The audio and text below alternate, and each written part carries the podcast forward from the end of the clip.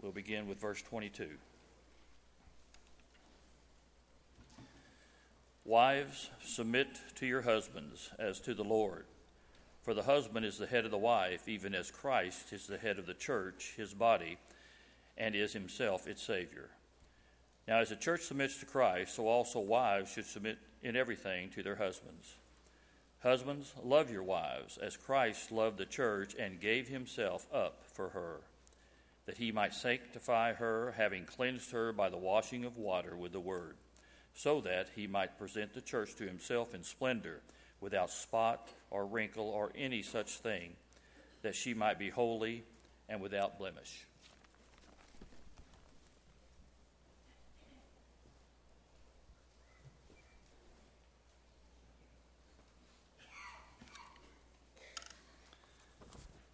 I've lost count of the number of times I've said to a young couple, I now pronounce you husband and wife. In fact, I've said before that one of my, I don't know if it's a deep regret, but one of my very real regrets in my ministry is that I haven't kept better records of how many times I've said that and how many knots I have tied in, in a wedding ceremony. From time to time, I'll have some young couple or maybe now not so young, come to me at a lectureship or in a gospel meeting and say, Do you remember us? You, you did our wedding ceremony. And I say, I hardly remember my own. But anyway, that's not important. And I've happily watched that couple as they've gone out of the church building to start their brand new life together. And I really wish that I could tell you this morning that every one of those relationships, every one of those marriages had a storybook ending. You know, the one that reads, and they both lived happily ever after. But you and I know that reality dictates that that simply is not the case. I think every preacher has had the experience of having one of those couples, or more, more than one, sadly, come to him some months or years later and they need some help. Uh, there are cracks in the foundation of that marriage. Things were not going well, and there have been sometimes 10 years later when they are on the brink of divorce. I saw a story online not long ago that a couple made that decision at the reception. I don't have to tell you that that's not God's plan. God designed marriage for a specific reason, and the overriding idea that God had behind that reason is for our good and for our happiness. And I hope we understand that, and I hope that stays in your minds, in the forefront of your minds as we talk about marriage this morning. I want to talk about what the Bible says about marriage, and if you're married or if you're contemplating marriage, I think that our, the time that we spend together in this lesson will be a wise and very valuable investment. After all, when you buy a car, think about it this way it, there's an owner's manual. Some of you don't know this. There's an owner's manual probably in, in the dash pocket. And, and, and that means that the manufacturer who made that automobile, they ought to know best about you know, how that thing runs and how it will best operate. And so the wise car owner is going to acquaint himself with the owner's manual. What I'm saying to you this morning is, in a very similar way, that the person who really wants to succeed in his or her marriage is, is going to become acquainted with the divine owner's manual because God is the one, is His idea. That's going to be one of the things we're going to be talking about that we get married in the first place. And so, with that in mind, uh, it, is, it only makes sense that we see what God has to say about this important subject. In this study, I want us to encapsulate the, the, major things that God's Word says about marriage. Obviously, we're not going to be able to cover every single nuance, but specifically, the Bible gives three basic facts about marriage and four basic purposes of marriage. And I want us to look at those in turn uh, very quickly this morning. The three basic foundational facts of marriage are set forth primarily in two sections of Scripture. And the first one, we have to go all the way back to the beginning of the Bible, when God instituted marriage between Adam and Eve. If you've got your Bible, you might want to look at Genesis chapter 2. And after the creation week, when God had created woman as a helper suitable for Adam, the Bible says in Genesis 2, verse 18, even before he had created Eve, he looked at his creation, and here's what he said It is not good that the man, of course, there was only one man, that would, have been Adam, that the man be alone. I will make a helper fit for him. And then there's Jesus' discussion of marriage over in Matthew 19. If you got your Bible, turn there for just a moment. Matthew chapter 19. And, and here's where he basically retraces marriage's God given purpose since the beginning of time. And I want us specifically to look at verses 3 through 9. The Pharisees also came to him, that is Jesus, testing him and saying, Is it lawful for a man to divorce his wife for just any reason? By the way, if you want to pose a trick question to anyone, especially a teacher, as Jesus was, ask them a question about divorce. And that's what they did. And he answered and said to them, Have you not read that he who made them at the beginning made them male and female? And said, For this reason, a man shall leave his father and his mother and be joined to his wife, and the two shall become one flesh. So then, they are no longer two, but one flesh. Therefore, what God has joined together, let not man separate. And they said to him, Why then did Moses command to give a certificate of divorce and to put her away? He said to them, Moses, because of the hardness of your hearts, permitted you to divorce your wives, but from the beginning was not so. And I say to you, verse 9 says, I say to you, whoever divorces his wife except for sexual immorality or fornication and marries another commits adultery, and whoever marries her who is divorced commits adultery. These teachings help us to understand what God's concept of marriage was from the very beginning. Here are the three foundational facts about marriage that can emerge from these scriptures. Number one, marriage is divine in establishment, and we need to understand that, and we need to act accordingly. It was God who designed marriage, it's God who joins man and woman together as a husband and a wife. I think some are under the impression that this is just kind of a social construct that someone along the line said, Well, I think it would be a good thing if we actually had marriage license and that uh, we got together and had a ceremony and validated that license and we call this thing marriage. No, no man did that. The Bible says at the beginning of time, God is the one who has instituted marriage.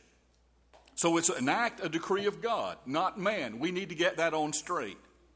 Now, I understand that all the legal requirements for marriage can be handled down at the courthouse. You know, you can go to a, one office and the couple can pick up their marriage license there. And if they don't want to bother with anything more than that, then they can go down the hallway and have a justice of the peace validate that license with a brief ceremony. And that satisfies the legal technicalities, at least in our country, but it certainly does not give the whole picture. You see, in marriage, two persons are entering into a totally new relationship. And I think sometimes couples do not fully understand that. This is a brand new relationship. It's different than anything you've ever experienced before, and it should be different. Before marriage, watch this carefully. Before marriage, that husband and wife belonged to the families from which they came. But now that they've entered into the marriage relationship after marriage, they belong to one another. That is the primary responsibility and the primary relationship that they now have. A brand new family has been created.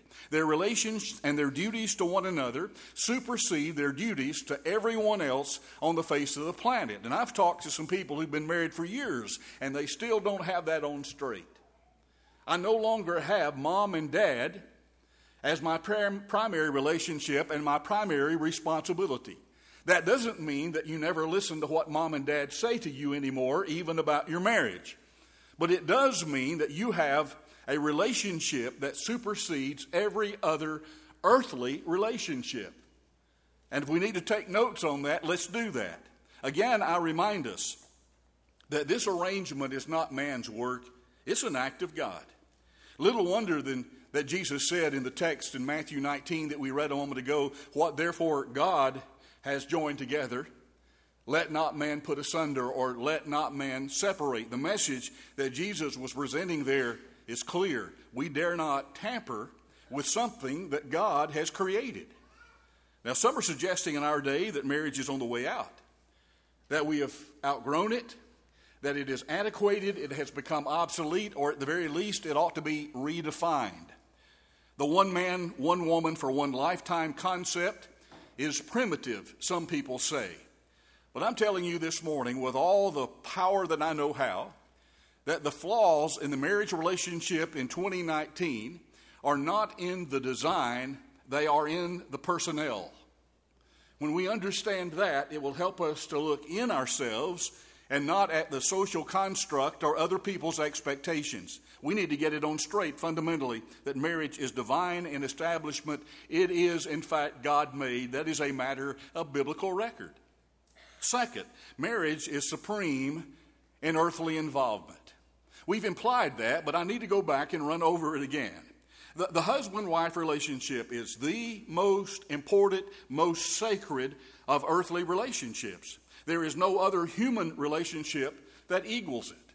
Now, I know that you're thinking just now that the qualifier earthly is important, and you're right about that. Our primary relationship and our primary responsibility is, of course, with the God who made us. And we must always obey God rather than men. Acts 5, verse 29 makes that clear. So if my husband or wife demands that I do something that is in clear violation of the will of God, guess who I need to obey? Not my husband or my wife, I need to obey God. So with that understanding in mind, we have to again emphasize that this supersedes every other earthly relationship. And the obligations that come with that relationship are also greater than any other relationship or obligation that I have to anyone else on the planet. Jesus is the one who said, as we noted a moment ago, for this cause shall a man leave his father and mother, be joined to his wife, and the two shall become one flesh. So it is supreme in its earthly involvement. In the third place, the Bible teaches that marriage is unconditional in commitment. To use the Bible's concept, it is, as sometimes our vows read, until death do us part. Romans chapter 7 makes that clear. The, the marriage vows most often used state something along the lines of for better or for worse, in sickness and in health, in adversity and in prosperity. And I know that there have been people who are in a troubled marriage who said, Yes, but I didn't think it would be this worse. And, and we understand that. There are sometimes troublesome times in a marriage relationship. Sometimes there are differences of opinion. Sometimes there's differences of judgment. Sometimes there's questions about should we ever have made, formed this relationship at all. I understand all of that. But God is telling us that once that commitment has been made, once we have determined that we are going to exchange these vows or some like them, that we understand that this is a strong, strong commitment. It is, in fact, an unconditional commitment. Landis and Landis, in their well known Building a Successful Marriage, that's the title of the book, say this. I want to share just one brief paragraph, if I may, with you. One of the important elements in the pattern of successful marriage is the commitment of the partners to a permanent union. Successful marriages do not result if people go into marriage with reservations. I hope you heard that. When couples go through the marriage ceremony, they are contracting for a lifetime of cooperation in all areas of living. Successful cooperation is not possible when limitations are set upon it. End quote. I think they're exactly right about that. Through everything that comes, husband and wife belong to one another as long as they live. That's God's plan. Then let's look at the four biblical purposes of marriage. I think that will help clarify especially if you're contemplating, if you're thinking about getting married this morning. I hope that these will help you to understand what marriage is for. I think the problem with some marriages is they don't know what marriage is for. They don't understand that marriage is not just supposed to be playtime. It isn't, you know, a date where where we're just going to have fun. No, there's responsibilities. And there is fun, there is happiness, there is peace. At least that's a part of God's plan. But we've got to clarify what God expects of marriage. What is the purpose of marriage since God designed it? And since Christianity, since Christianity is first and foremost an individual's relationship to God, I think we all understand what Paul meant in Romans 14 12 when he said, Everyone will give an account of himself before God. That means someday I'm going to be judged. You're going to be judged as if you were the only person who ever lived. You're not going to be judged on anyone else's merits, only on your own. If that's the case, then why did he create the church? Well, God had a reason for the church. And we understand that if we've read this book. Since life is primarily what an individual makes of it, why did God ever decide that anybody ought to get married? Because we need each other. That's the basic idea. The Bible gives four basic purposes for marriage, and that's the first one companionship. After God created man, we noted a moment ago from Genesis 2 and verse 18, God looked down at man and said, It is not good that the man should be alone. That was his first observation when man entered the scene in the Garden of Eden. He had only created one fella at that point, and it was Adam. And he looked down, and then he allowed Adam to purvey the animal kingdom and to name them. And most agree that a part of that exercise was to help Adam understand that there was no thing, nothing in, in the animal kingdom that was suitable for him in terms of companion. Dogs are wonderful, but they are not life companions. They are not like you. They cannot share deep commitments, feelings, and communication the way human beings can do that. So, no wonder God said it's not good that the man should be alone. Clearly, then, the first purpose, purpose for marriage in the mind of God was to provide that kind of companionship. Here's a lesson when either the husband or the wife fail to be a real companion in that marriage relationship, there's a crack in the foundation of that marriage. And so, if you're married this morning, I want to ask you that question Are you providing that kind of companionship to your husband or wife? Here's a second purpose. By, by, the way, before we leave that, companionship involves a few things that I need to mention, but I, I want to focus here on what I believe is the most neglected area in most marriages, and that's one of the things we talked about in class this morning, at least the class in the back, and that's communication. Real communication, real companionship demands effective communication. We've got to talk to one another and mark it down. If there is no communication, there's no real companionship. My friend Charlie Body has said, I, I know this because I heard him and I took notes. He said 100% of all troubled marriages have communication problems. I believe that's right. And if you can communicate with one another, I've often said if you can communicate in a marriage, there is no problem that cannot be solved. If you're not communicating, there is no problem that can be solved. Communication is absolutely vital. The Old Testament prophet Amos once asked, Amos chapter 3, verse 3, can two walk together except they be agreed? You know, one of the major reasons many husbands and wives are not in agreement is simply because there, there is no communication. They're not really talking to one another, and they're not talking about the deep issues of life.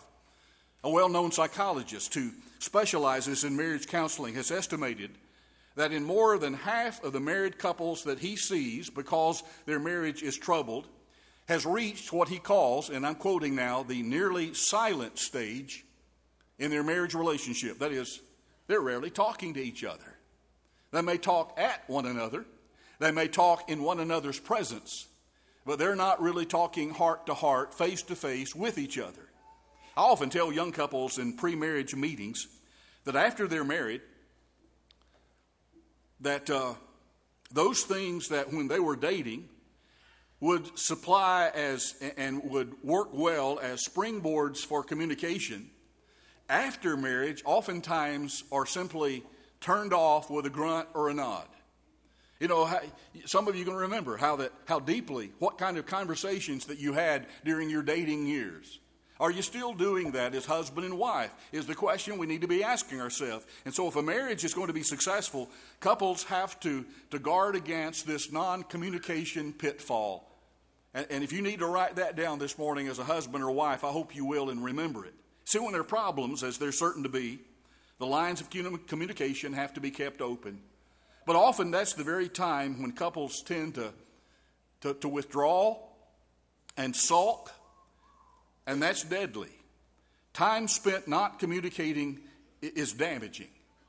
Resentments fester and they will eventually grow poisonous. The, the, imagination invents things far worse than anything that could actually happen. Untended wounds tend only to get deeper, so we need to be communicating. I hope, I hope that I've communicated that well this morning.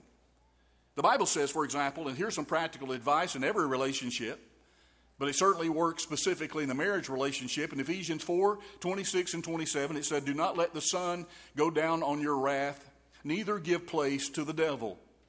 One man heard that in a marriage seminar about you never ought to go to bed if you're angry with one another and that, that issue has gone unresolved. He said, We haven't slept in 11 days. Well, that's not, that's not what Paul had in mind. But he is saying you don't let it fester. You don't let the sun go down until you've talked about that problem. You've at least tried, you've addressed the issue, and you've tried to resolve the conflict or whatever it is between you. In, in fact, J.B. Phillips translates that verse this way never go to bed angry, don't give the devil that kind of foothold. I think that's practical. And it certainly is applicable to the marriage relationship. That's especially good advice for those of us that are husbands and wives. And I think that we would all agree. You see, two people can withdraw from each other so completely that, in effect, that separation has actually already taken place, even though they may still be living in the same house under the same roof. Companionship is vitally important to any marriage. If she or he was your friend when you married her or him, do everything in your power to keep it that way. Even do things that will help to cultivate and nurture that friendship. So you need to stay friends once you're married. Some people need to understand that. And this kind of companionship has an immense influence, not only on our happiness now in this life, actually being married to someone that you like and you can truly say is your best friend, but also in terms of its eternal destiny. Watch this carefully. Physical intimacy is only one aspect of the marriage relationship. The greatest responsibility, folks, taken on in marriage is spiritual in nature. Are you hearing me, church? The greatest responsibility taken on in our marriage relationship is spiritual in nature. You see, whether your life companion grows closer to God or whether they grow farther away from God depends to a large degree on you. Augustine said that the final purpose of marriage is, and I quote, that the one may bring the other with him to heaven. And I hope everyone under the sound of my voice this morning whose marriage has who's married has that in mind. I, I want to help my wife. I want to help my husband go to heaven. I want to be a spiritual helpmeet to them. I want us to have the whole package. I want us to relate in every way, but I understand my primary responsibility is to do everything I can to help bring that person with me to heaven. But there's more to marriage than just companionship. Otherwise, God could have just created two men who could have been good buddies, or two women who could have been best friends. That's propagation. That's the second purpose the Bible says that God had in mind when He designed marriage. After God created Adam and Eve, the Bible says in Genesis 1 and verse 28. By the way, you can't go any farther back in the Bible than that. When you get to Genesis chapter 1, folks, that's the springboard, that's the foundation of everything else that's to come. Here's what he said about that marriage relationship between Adam and Eve in Genesis 1:28. He told them, "Be fruitful and multiply and fill the earth." Only Adam and Eve could do that. Only the complementation of a husband and a wife can do that. Having children and then properly training those children then is one of God's beautiful purposes for marriage. Thirdly, it's protection. God designed marriage to protect us from temptation that will inevitably rise and to prevent immorality. Turn, if you will, for a moment to 1 Corinthians chapter 7. I want us to read a few verses together. By the way, if you haven't read 1 Corinthians chapter 7 in its entirety lately, I would commend it to your reading before the day is over. But let's just look at verses 2, actually start with verse 1 and down through verse 5, and, and you'll get the idea of what Paul is going to be discussing for the rest of the chapter. Now, concerning the things of which you wrote me, apparently the Corinthians had written a prior letter and asked Paul a bunch of questions, and so he's addressing some of those questions. He said, It is good for a man not to touch a woman Nevertheless, because of sexual, here's the protection aspect, because of sexual immorality, let each man have his own wife, and let each woman have her own husband. Let the husband render to his wife the affection due to her. That's a spiritual responsibility that involves the flesh, and likewise also the wife to her husband. The wife does not have authority over her own body, but the husband does. And likewise, the husband does not have authority over his own body, but the wife does. Do not deprive one another except with consent for a time, that you may give yourself to fasting and prayer and come together again so that Satan does not tempt you because of your lack of self control. Paul is writing these things to protect the marriage relationship, but also to protect us as individuals.